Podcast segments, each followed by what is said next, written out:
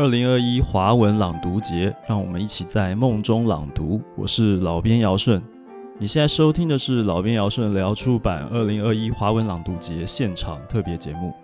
我们邀请了作家来谈他的阅读、他的写作、他的著作以及他的梦。今天邀请到的呢是文学奖获奖无数，呃，文章散见各大报副刊，至今已经出版了三部散文作品的意式作家吴霓明。各位听众，大家好，姚舜好，我是倪明。因为官方这次讲到了一个概念，就是梦，让我们一起在梦中朗读，所以想先跟倪明简单闲聊一下最近的梦，最近有没有做了一些什么梦？嗯，我是一个蛮多梦的人呢，嗯，每天晚上都会做梦。如果要很完整的描述某一个梦，哎，好像一时之间没有办法。呃，详细的描述，嗯，但是我是一个呃，每天都会还蛮享受做梦的过程哦，对的一个人，会记得梦里面的一些片段，对，会有一些片段，有没有一些感觉文学性比较高的梦？印象当中，我蛮常做那种无法抵达的梦。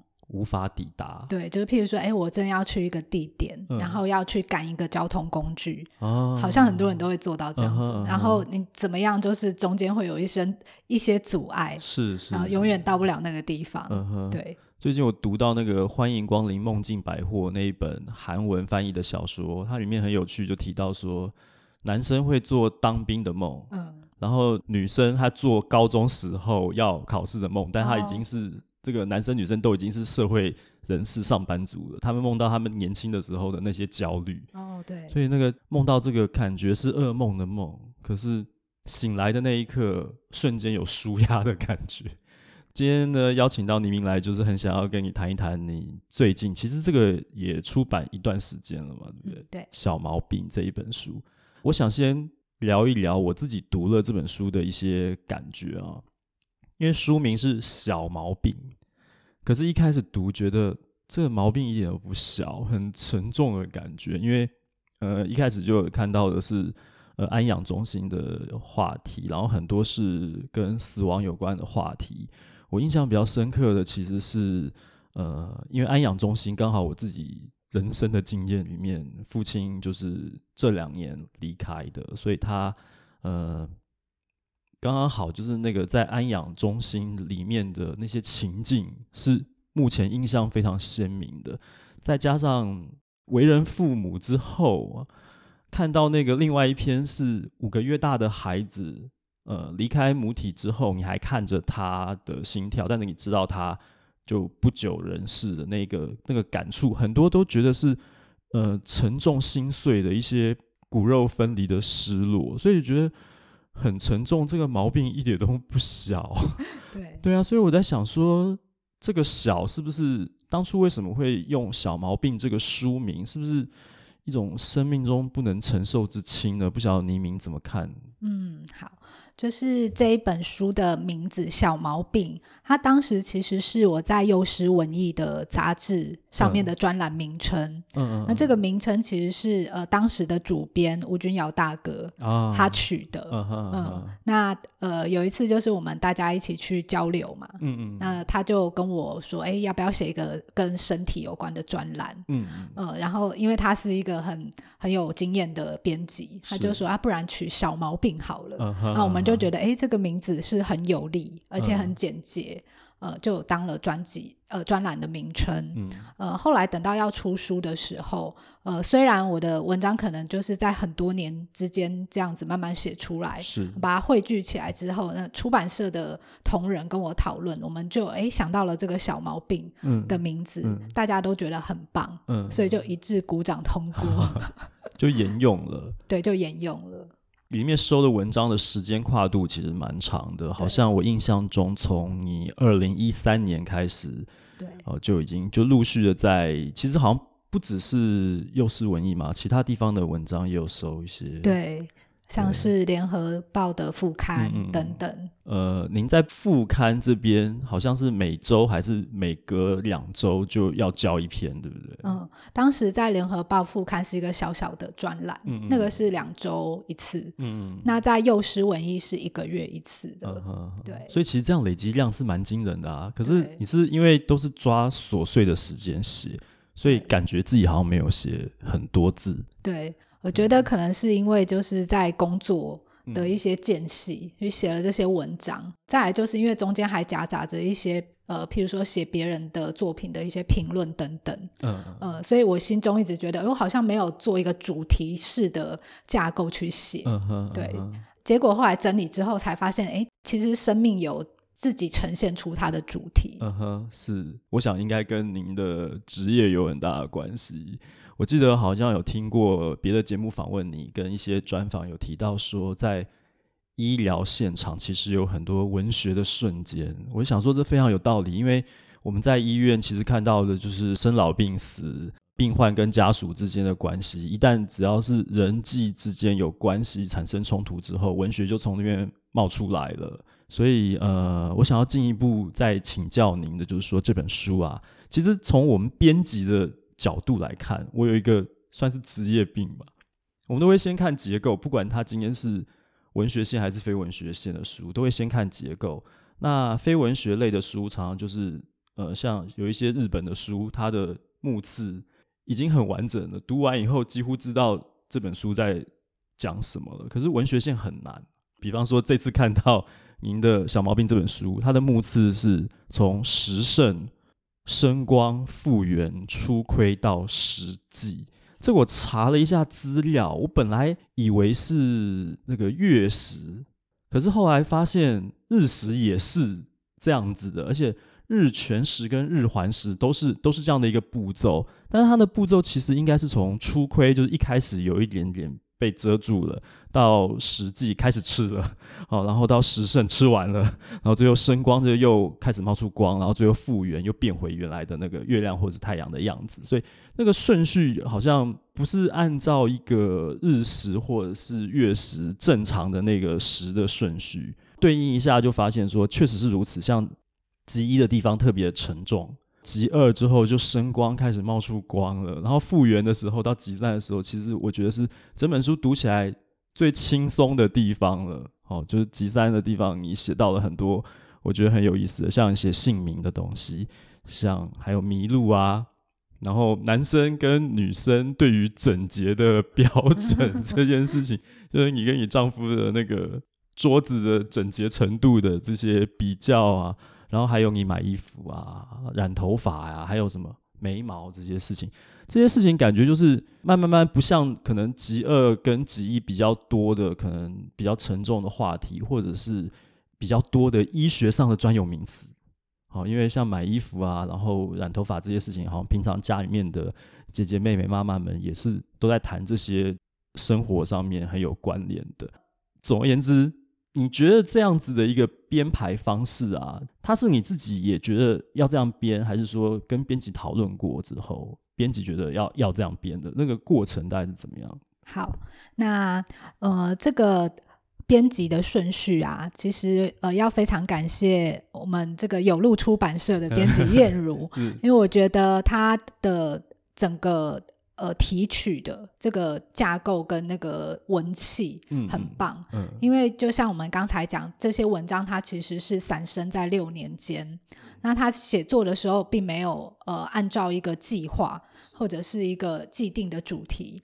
呃，所以我自己也看不出来说，哎，在硬碟中的这些文章，它是可以呈现出这样子的一个循环。嗯嗯。那后来这些稿子就交给燕如之后，他就读了好几次，然后他把这个顺序就重排了一遍。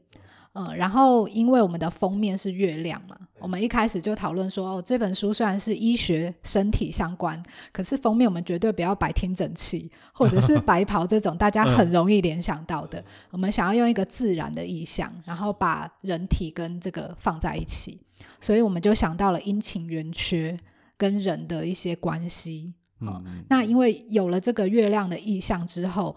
呃，我们的分级就想说按照这个月亮的一个呃月相，嗯嗯嗯，那所以我们就想说，一开始要呈现作者最大的特色，嗯、所以我们把这个比较重的生老病死放在最前面。是，那以这个月亮的这个月全食来说，可能就是整个都被吞没了，嗯嗯，被时空了的那种感觉。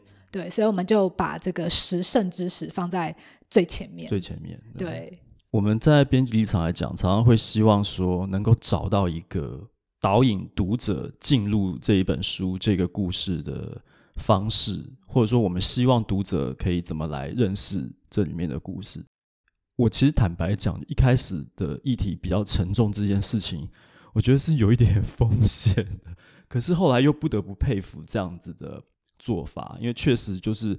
您提到的作者本身的特质，就是您是一位医师。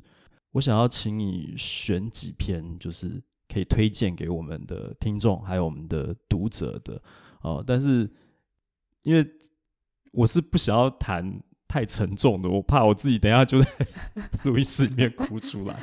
对，所以我想说，是不是就是有一些比较轻松的，或者说比较我们讲疗愈或者安慰的，读完以后会有一种啊。OK，就是我有我的心灵有得到洗涤的这一种，就是比较愉悦感觉的篇章，不知道你有没有推荐的？好哦，嗯，嗯，那我们可以来推荐个一两篇文章哈。那有一篇我觉得是蛮有趣的，嗯，这篇文章我还没有在其他的场合朗读过它。嗯嗯，这一篇叫做《冥冥之中》，是它是被放在呃第二集吧？嗯哼，嗯，为什么会讲这一篇？因为它是一个。有点恐怖又有点有趣的文章，对，就是里面有提到通灵，对，通灵的部分，要提到你对一些超自然的现象的恐惧。对，对我写这一篇的时候，其实是幼师文艺的其中一期。嗯，我还记得我在写的时候，写到有点浑身发毛，因为写到半夜，然后就只有我一个人在家。你的想象力太丰富了。对，然后就觉得说，哎，这个怕黑啊、怕鬼这件事，应该是很多人都有的经验。嗯哼，是。好，那我呃稍微呃读一段，对，读一段好了。嗯，呃，即便在自己的家。我也无法避开黑暗势力的袭击。平素温暖可亲的居家角落，夜来若没开灯，马上变成充满悬疑的空间。不敢，不敢，我避免直视浓黑之处过久，生怕无意中就目击了什么。亦绝少在晚上眺望窗外，因住高楼，若窗边有人经过，便显得相当奇怪。倪匡写过的恐怖城市传奇：一个绝望的人跳楼，落下途中，竟与一恰巧看着外头的低楼层住户打了照面。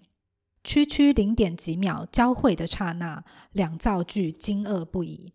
后来我才知道，念书是好事，但书不可以乱念，因这些故事都后坐力惊人。读他们时，我才小学吧。那虚构的坠落场景却一直留在我心里，它陪我长大。通灵能力若可自由选择，我绝不想要。尤其过去在医院里工作，亡者多，大概临走时带着苦厄憾恨的也不少。先生说，老早就有自称能视鬼神的病人，而且是互不相识的两位，告诉他，医师。你们内视镜检查室外的长椅上始终坐着人。从此，他经过总要朝那里多瞥看一眼。我则忆起之前轮训时，肠胃内科三人房的 C 床病患某日忽的惊慌躁动起来，指称他看见 B 床日前已逝去的病人又回到他的床边来找他，而我们都安慰他，以安慰自己。哎，那不过是你肝昏迷出现的幻觉吧？嗯，很有意思。其实我在读这一篇的时候，我也觉得很好玩，就是我都笑出来，因为里面有提到说，宁先生对你的恐惧嗤之以鼻。我就说，这就是平常我跟我太太 讲的话，因为他也一样，就是怕黑，然后怕鬼，然后有时候他有一个，我不晓得，可能是他小时候有被他的。姐姐还是谁有下过，就是说她走楼梯有一个怪癖，她不希望有人走在她后面。嗯、我就想说，我是你老公哎、欸，我走在后面，不是你会比较有安全感吗？嗯、你后面都没有人，不是反而比较可怕吗？她的想法就跟我是相反，她说不行，哎、嗯，一定要我走在前面，她要跟着我才行，嗯、哪怕只是上我们自己家的楼梯，嗯、有的时候比较晚回去的时候都会这样子，我觉得很有趣，然后。我也想到是说，因为倪明你是医师的角色，那在我的印象当中，其实我有遇过很多很多医师，反而对于超自然的力量会相信，受了这个很科学的、很理性的训练，你克服了很多，就是你书里面也有写到的，你要克服对血的。恐惧啊，就可能看到血，有时候如果会头晕、会想吐，可能没办法。你要有这个，你在第一本你的第一本书里面有提到那个大体老师的事情，要克服那个脂肪的气味，要克服这么多事情，好像应该见怪不怪了，或者说可能是一个理性的脑袋，但是为什么越从事这一项工作，却会越相信说冥冥之中真的有一个力量呢？嗯。我觉得就是好像二十几岁的时候啊，我们在念书，那个时候是非常理性的，嗯、对，对，很理性的脑这样子。然后呃，当时会对于一些就是譬如说传统疗法，哦，或者是说哎有一些这种传说，我们就多半是不相信的。嗯哼嗯哼。嗯，然后如果病人来就是说哎，那他又。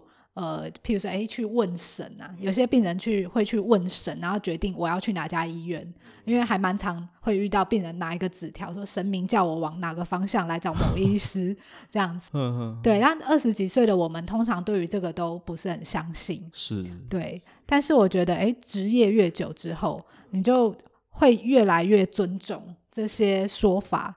会觉得是不是世界上其实很多事情我们不晓得，嗯嗯，就像呃书里面的这一篇冥冥之中，他就提到了那个内视镜的外面，嗯哼，一直都有人在外面，有人坐在那里，对，对。然后我先生第一次告诉我的时候啊，我我就觉得哎，前半部这个很常听到嘛，就是哎谁可以看到东西这样，可是他后来就补一句说是两个人都这样告诉我，嗯、那我就觉得哇，那应该真的有人看到。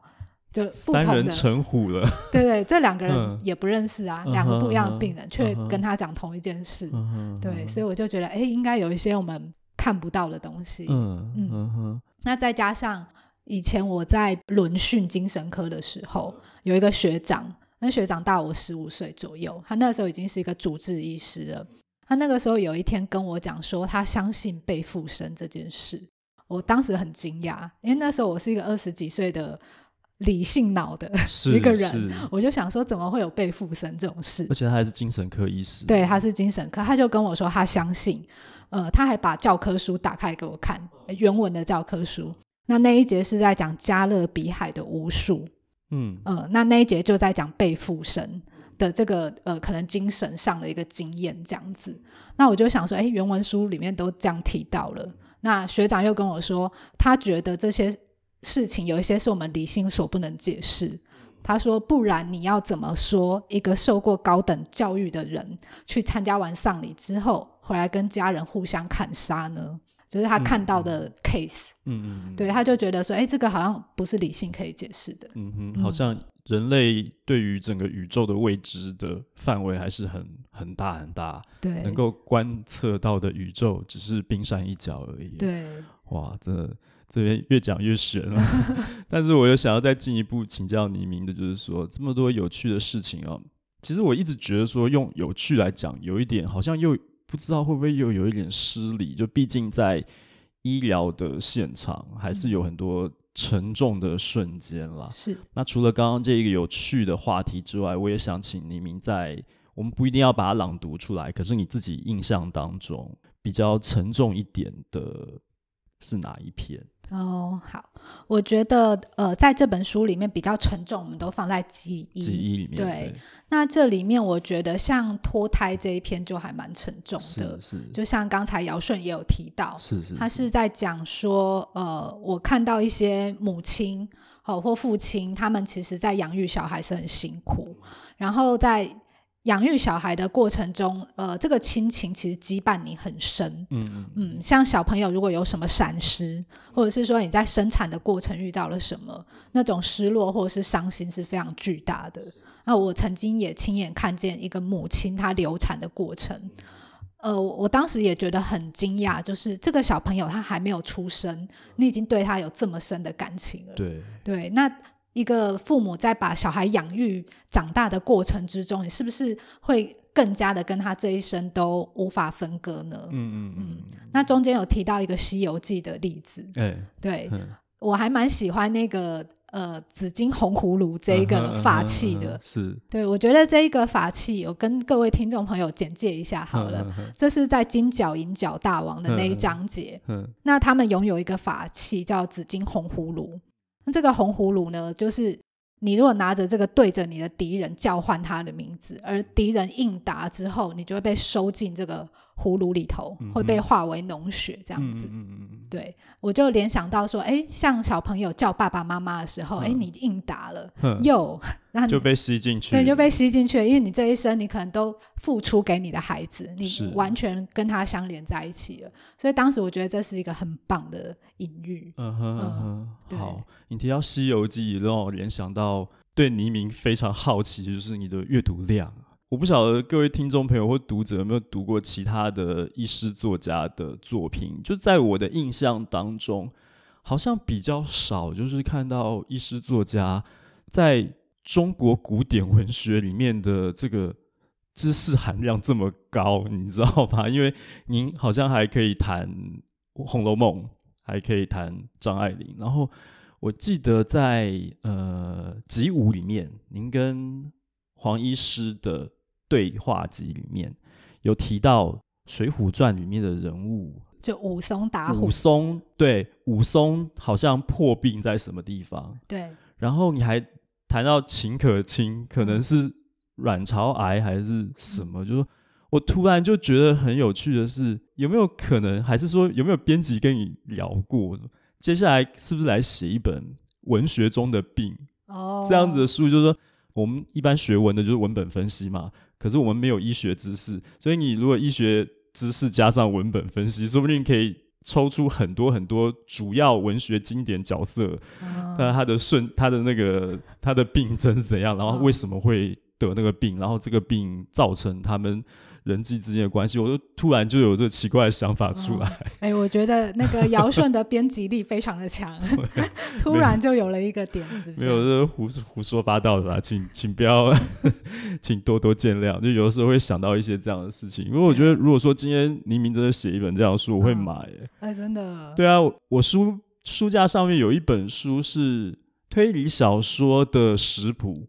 食谱，我就觉得很有趣。对，它是美国的推理小说的一些经典作品里面有提到一些吃食，嗯、一些菜肴，它不一定是大餐厅的好菜，跟有一些家常菜。可是他就把那一个情境记录下来，然后给你那个 recipe，、嗯、做法都搞搞，还把那那道菜做出来。我就觉得，哎，除了从饮食切入之外，因为一般人比较难从医学切入，嗯，所以说不定。以后有机会吗？不知道。欸，觉得这是个很好的，这是个想法，对不对？对。OK，进一步想要聊的就是阅读量这件事情啊。嗯，我记得你书里面也有提到，就是说你大三那一年，就是学到了一个病，叫做什么血管周状硬化。因为这件事情，你开始固定上健身房去运动，然后你也在那个是大三嘛，就是说你说那个暑假你开始你写的是。较大量的阅读文学作品，我觉得这个很惊人呢。因为从你的文章，像刚刚提到的那一些，呃，你常常在文章里面提到的经典作品的一些人物，就看得出你的博览。你真的读了非常多的文学作品。那已经这么多了，你怎么有可能在大三的那一年暑假还可以再更大量的阅读？如果说不是从青少年时期就开始累积。呃，能够培养出这个品味啊、鉴别力啊，是很难很难去成为一位优秀的作家的。我觉得是这样子，黎明绝对是一个优秀的作家。所以我想说，到底你的阅读量有多惊人啊？就是可不可以谈一谈？就是你中学时候，嗯、我觉得中学时候的养成应该蛮重要的。哦，好，谢谢姚顺。那说到博览，真的是不敢了，因为我跟很多编辑的阅读比起来，其实我真的是读很少啊。没有没有，你客气了，你真的客气了。对，然后还有跟一些很早会的作家比起来，其实我也算蛮晚熟的。就是说，他们很多人可能呃中学就一直在投稿了，嗯，他们可可能真的读了非常多的东西。我是一直到大学时代比较真正的去投入写作。那我们刚才讲说这个阅读啊，我觉得中学以前的阅读可能还是有一些限制。嗯，我那个时候读的可能多半还是一些，譬如说老师推荐的，对，或者是呃父母买给你的，是是，对。再加上我们那时候没什么零用钱嘛，因为不可能去买书，所以当时读的比较少。我觉得当时念到的都是一些呃节本。譬如说，像《红楼梦》，我们就会看儿童版，是抽掉了很多的支线，对，没有那个贾宝玉跟袭人的事情的，是是是，有些有些小朋友不能看的东西，对对对，那就看了这样的东西。那可能当时确实是为未来有奠定了一些些你喜欢阅读的种子，这样。嗯，但是当时的阅读量应该不能算是多。那中学时代，因为我参加了图书馆社。啊，我们国中有一个社团叫图书馆社。嗯，其实我只是贪图有冷气，因为每个礼拜一可以去吹两个小时的冷气。其他的社团没有冷气，对，没有冷气，可能是运动型的。没错，所以我就为了那个冷气去参加。那我觉得那个时候刚好看到了张爱玲的书。嗯嗯，对，我就觉得说啊，这个真的是跟我以前看的不一样哎。嗯，小时候看的那些，你可能会称它为是故事。对，嗯，对。对，那哎，到了国中去看了那个张爱玲的作品，你发现说，哎，她跟你以前念的东西很不一样，嗯，而且看不太懂，嗯。嗯，所以那个力量就把你拉进去了，嗯嗯嗯，看到这些比较看不太懂的，但孩子也许人生历练比较少，比较没有那个感触，对，所以会会有读不懂的这种状况。嗯，那除了这个图书馆社之外，嗯，有没有呃，因为其实我也有设想过，我们自己中学时候的那个每天的生活情境，嗯，就是填鸭式的教育，然后学校的目标好像一直都是把学生送进大学，所以就是考试读书，考试读书。说实在，真的很少有，呃，像现在课纲改的还要谈素养啊什么，好像比较不太可能啦。所以就像刚刚黎明提到的，可能真的是会读一些片段的、节录的这些东西，甚至我们的。课本里面其实选到了一些作品，可是你单看那一篇是没有办法看到全貌，嗯，哦，可能真的要去看整本文集，有像燕如这么厉害编出来，这样整本才能够窥得全貌啊。嗯，所以我想要问的就是说，在这种很细碎、很繁杂又没有这么多时间深入的情况下，我觉得可能遇到一个老师也许就很重要了吧？或者有没有一些，或者说真正像你提到张爱玲，就是那个真的够经典的那个作品会。让你读不懂，是想要进一步一读再读的去设法把它呃读懂了，这样子具有启蒙意义的老师也好，或者说作品也好，有没有？嗯，我觉得呃，在中学时代的老师真的还蛮重要的，是他有时候是扮演着呃让你去呃进入了另一个世界的一个推手。嗯嗯嗯，我记得我高中的国文老师。呃，他那个时候就在课堂上有各种的教学方式，嗯哼，哦，那就是在九零年代那个可能还不讲究说，哎，我们要用这么多新颖的教学方法的时候，嗯，老师他其实就就蛮不一样的。他曾经就是在班上带领我们改编《红楼梦》，欸，就是演出来给大家看，然后每一组上去演，每一组，对，就分成几组。那每一组可能对同一段故事会有不同的表演手法，嗯哼，那你就可以在这个过程中，哎，去理解这个文本。然后因为每一组的有一点喜剧式的，哦、呃，那那一章叫做老呃刘姥姥，对，那因为课本里面只有只有那一篇而已，对对，就很喜剧的方式，哎，大家就觉得很有趣。那老师也当时就帮我们买了《红楼梦》，哦，就让大家就是可以买一套回家看，整套，对，李仁。书局出的，嗯哼嗯哼，嗯，那我就觉得，哎，老师他真的就是很用心。那再来就是他曾经也特别为了我写了一些作文的小锦囊。我那时候曾经有跟老师说，我觉得作文好像都不能好好练习，因为考模拟考，然后我就会觉得，嗯、呃，那个作文那一个是一个很大的关卡吧。对，是。对，那老师听到了我这样讲，他就为了我写了十个题目，嗯，然后放在一个牛皮纸信封里面，嗯、然后就告诉我说，如果你想练习，就拿一个出来练，这样。欸、然后只有为我做这件事。哦，为什么？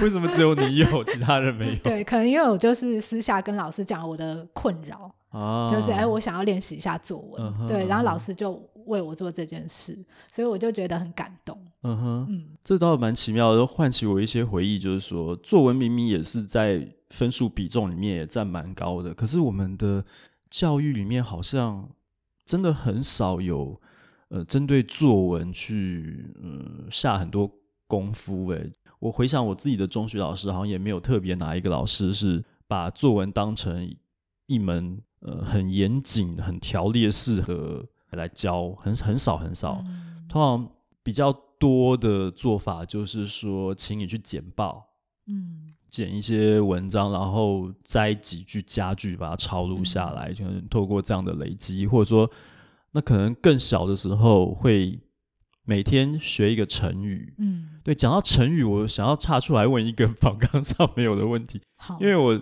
之前跟雅尼聊过。对，讲雅尼，对，呃，他有提到一件事情，是他觉得写作的时候不要去使用成语这件事情是比较好的。嗯，他说，我忘记是他说的还是他引述别人说的是，是成语是死掉的语言。嗯，不知道黎明你怎么看这个问题？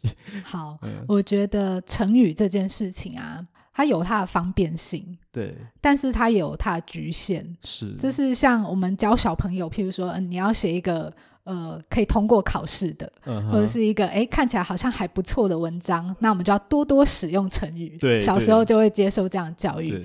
但是成语它太容易让你那个画面被限制住，是，譬如当我们讲说，呃，不一定成语，也许是习语。好习惯的用语，譬如说哄堂大笑，是。就，一定是大家想到的画面可能就差不多，就没有什么新意。呃，所以如果写很多很多成语的文章，也许我们就会觉得啊，这个文章好像没有脱出我的想象。嗯哼但如果你不使用成语，也许你会有很多你个人的一些描述方式。对，所以嗯，看法都蛮一致的。好，我想再回过头来聊。张爱玲，嗯，对，因为你的书里面，我记得集一好像就好像一开始就提到张爱玲了，你常常提到她。嗯，那刚刚在我们前面的访谈也有提到说，中学的时候你就看到了他的作品，为什么如此热爱他？能不能进一步谈一些？嗯，我觉得他算是一个文艺少年少女。很容易喜欢的作家是，呃，可能大家在刚接触文学的时候，哎，遇到张爱玲都会觉得哇，她好像是一个文学大神般，嗯、uh. 呃，因为她的呃文字或者是他流露出来的一些思想等等，会让你非常的着迷。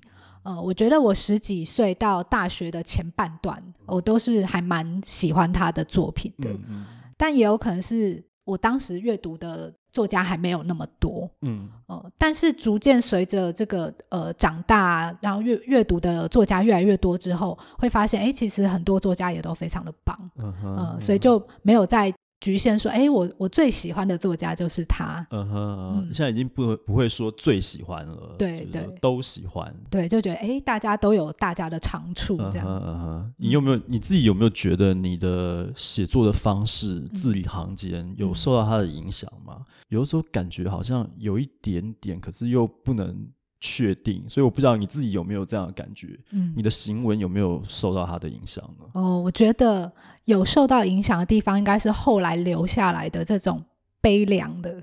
感觉，嗯哼，一开始写的时候很喜欢模仿他，嗯，就是大学时代，也许呃，当时也有写一些小说，是，然后去投一些学校的文学奖，嗯，那个时候真的是整篇很张腔哎，就会呃，评审老师看了以后就会说，哎，你这个真的是非常张腔的作品，然后会极力的劝阻我，哎，就说你不要去模仿别人，呃，要有自己的风格，对，我那个时候年纪小，就会觉得。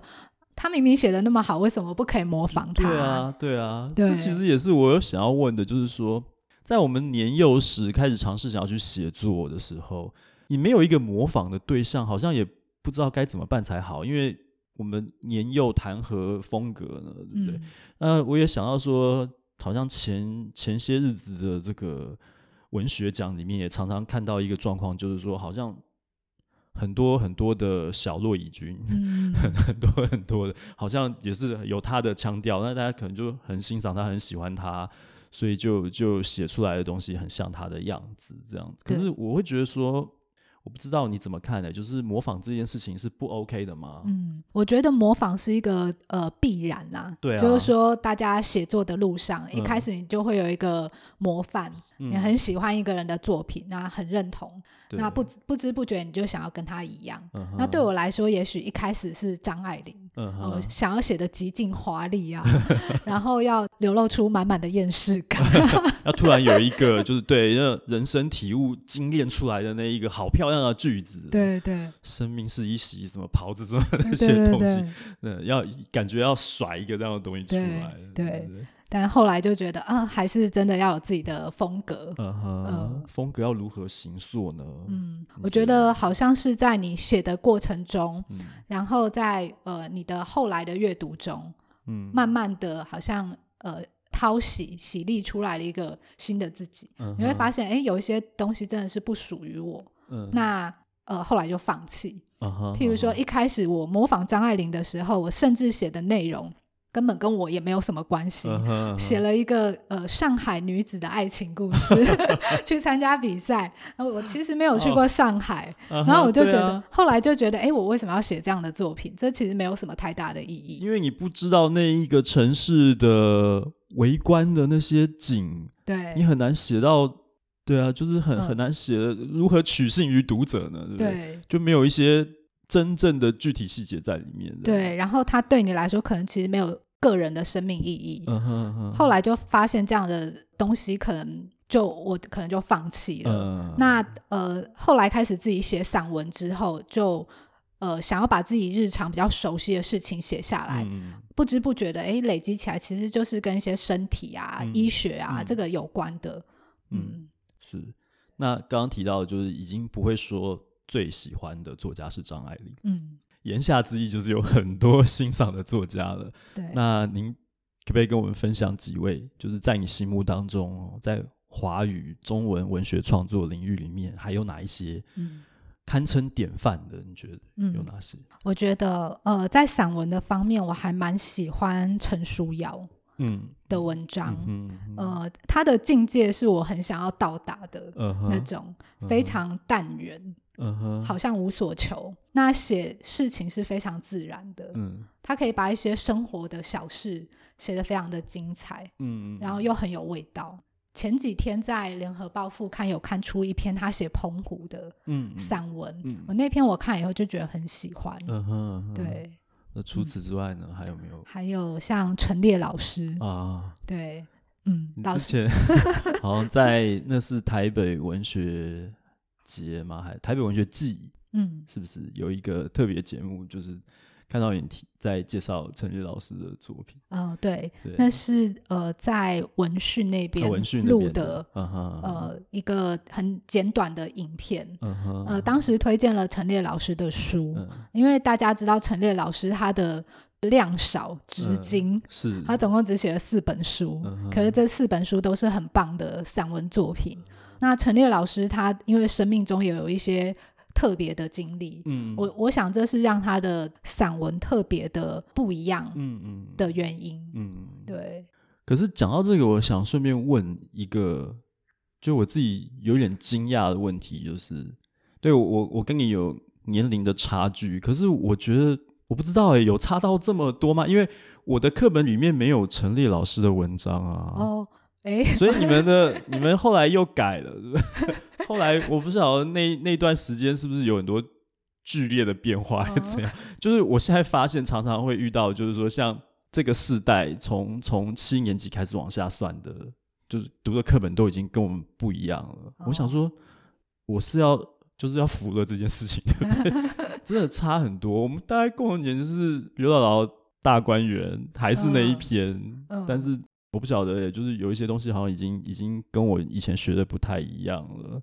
嗯，对。虽然目测我觉得尧舜应该跟我是同辈，我觉得你看起来很年轻，保养的非常好。没有，没有怎么在保养啊。对，在医生的面前应该很容易被看出。嗯、我其实有点害怕，就是说医生都很厉害，就是看一下你的长相，就是有些细节，比方说眼白的部分、牙齿的颜色，嗯、然后黑眼圈啊什么的，就会知道、嗯、OK，你一定是什么鼻子过敏还是怎样？就有没有那么神？就我觉得很害怕，因为因为。家里面的人有时觉得你身体不好，要不要去调身体啊？所以、有很厉害的中医师说望闻问切嘛，嗯、我就很害怕，是说他会不会一把脉就就是生辰八字什么 全部都掌握，就是各资全部都曝光，说哦，就是一把脉就发现说、嗯、哦，你的账号密码是什么？有那么厉害吗？比较像算命或通灵，有点害怕，就是、嗯、对对。好，那最后还是想要再请黎明来推荐一本。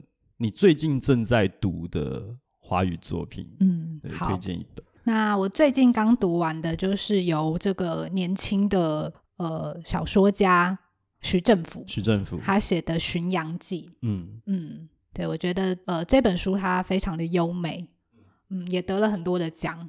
我们来就是朗读一小段这样。好，《巡洋记》这一本书其实它是呃融合了很多的。呃，不一样的形式，哈、嗯，里面也有散文，嗯，那也有书中书，是，嗯，它大意上就是在讲一个青年，他去西藏寻找雪豹的一个过程，嗯嗯，那里面就提到了，呃，他有看到了一些记载，嗯，那里面也许就有西藏的一些文化历史等等，呃，徐政府的文字是非常好的，嗯，大概在他高中毕业的时候就有注意到这个作者，嗯，那时候他还非常年轻，嗯。呃，他写了关于蝴蝶的文章，嗯哼嗯哼对，参加文学奖。那有时候看到就觉得，哎、欸，这篇文章即便是参加社会组，嗯、也是可以获奖那种毫不逊色的文章。那果然就是，哎、欸，最近他就出版了这样一本很棒的书。嗯，好，那我就读几段这样子。好的，好，那我来讲，他这一段是在写雪豹的，它们毛皮的颜色。像刚下过雪的岩石，斑纹如同零星绽放的黑色罂粟。当雪豹沉积下来，瞬间就会成为山顶一块真正的岩石，成为一场降雪中某片毫不起眼的雪花。那，这一段是在讲说雪豹它的外观，嗯，哦，非常的美丽，嗯，哦，你可以想象那个。黑白相间的样子，是他又可以拟态，就是让你即便在他面前，你都看不到他。对对，OK，好，最后呢，回到刚刚前面一开始有谈到的哦，今年的二零二一华文朗读节啊，有一句非常重要的标语，就是让我们一起在梦中朗读。一开始我们有问了，就最近做了哪些梦？最后我想用一个也是梦，但是是梦想。用梦想来做一个我们今天访谈的结尾，就是黎明的梦想怎么样都行，就是在医生的职业生涯上也好，或者说文学创作上也好，你有没有一个目标，还是你的想象？嗯，好，我觉得在写作上会希望说，以医师、作家这样子的角色，嗯，能够带给读者什么？嗯嗯。因为我们也知道说，哎，台湾其实有一个呃写作的队伍，他的身份可能是医师，嗯、是。这样产生出来的文学，是不是可以给大家不一样的一个视角？嗯，我最近读了阿布的新书，嗯，好，就是呃描写精神医学的，嗯，那前面的序有吴明义老师做的序，嗯，那他可能也提到了一些。医学写作者，嗯，我觉得，呃，吴明义老师的话也会给我一些触动，嗯、或者是一些想法，会想说，不要以一个个人来说，而是以这个写作者的队伍来说，我们还可以产生出怎么样的文学给大家？嗯嗯，这是我在思考的问题。嗯哼，对，所以期许自己未来会会不会有一个更好的角度？嗯哼，呃，可以把我的一些体验，或者是。呃，一些对于身体啦或生命的思考，嗯，呈现给大家看。嗯哼，嗯，那很期待你的新作品嗯，是不是会写文学当中的病呢？好、哦，希望有机会我们找燕如谈一谈。好好 好，今天非常感谢黎明，嗯，谢谢，大家，谢谢杨顺。谢谢